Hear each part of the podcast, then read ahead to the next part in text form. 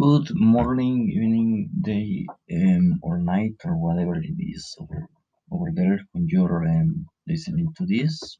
Welcome to my podcast. Um, today we'll be we will be talking about subcultures and goths to be more specific. For I am myself a goth. Um, so yeah, we're gonna speak about an overview of the subculture, the influence we've had um, some interesting traits um, and other kind of kind of stuff. So well, um, let's begin. So the goths technically um we are we are like the dark version of um let's say the normies.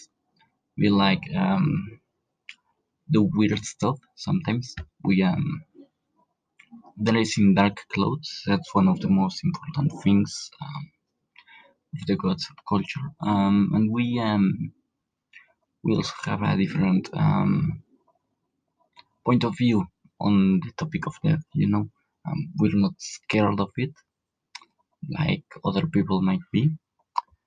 So yeah, we we are like that. Um, and well, some of this stuff um, has like um, an interesting influence on on the media and stuff. You know, um, for example, um, people let's say we have this stereotype that we are evil and we tend to destroy and hurt people, um, which is clearly ridiculous um, because we we're people, you know. We yeah we may we may dress in in different types of clothing, but like we are still people. We we feel we we laugh, um, we we poop, um, yeah, and so like yeah, there's that. But then yes, well, we're antagonized by most people. Um, so yeah, there's that. now, um, we've had this. Um, now, another thing, another stereotype or cultural misconception is that we tend to do rituals, satanic rituals, to to be more specific. But like that's another thing of that's another sort of culture which um, I guess it's called witch. I don't know, but yeah, we don't tend to do that because it's really silly. So like yeah, um, so yeah, I I noticed I was good when um, when I started liking um, black clothing, you know, and music that wasn't uplifting most of the times.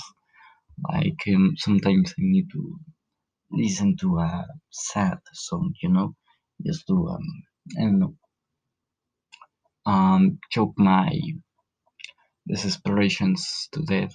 So yeah, um, so yeah, there's that. Um, um, so so um, we're kind of popular because of the same thing. We are um, antagonized, and so people are really interested into us um, because we are not portrayed um, correctly on most media, on cartoons, TV shows, movies, and everything, because we are normally um, targeted as the evil one. So yeah, um, and when people get to know a goth in person, they have this shock um, of us being nice. Most of us, at least. Um, so yeah, they're they're like, oh, I I didn't know they they were this nice. Well, we are.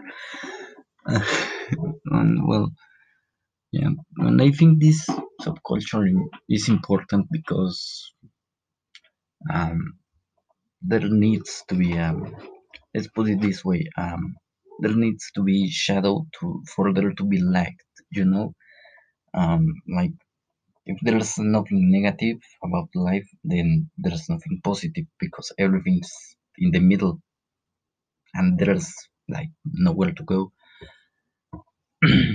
so yeah, we don't like that um, necessarily shadows. Let's put it like that, so that um, there can be variety on society and stuff.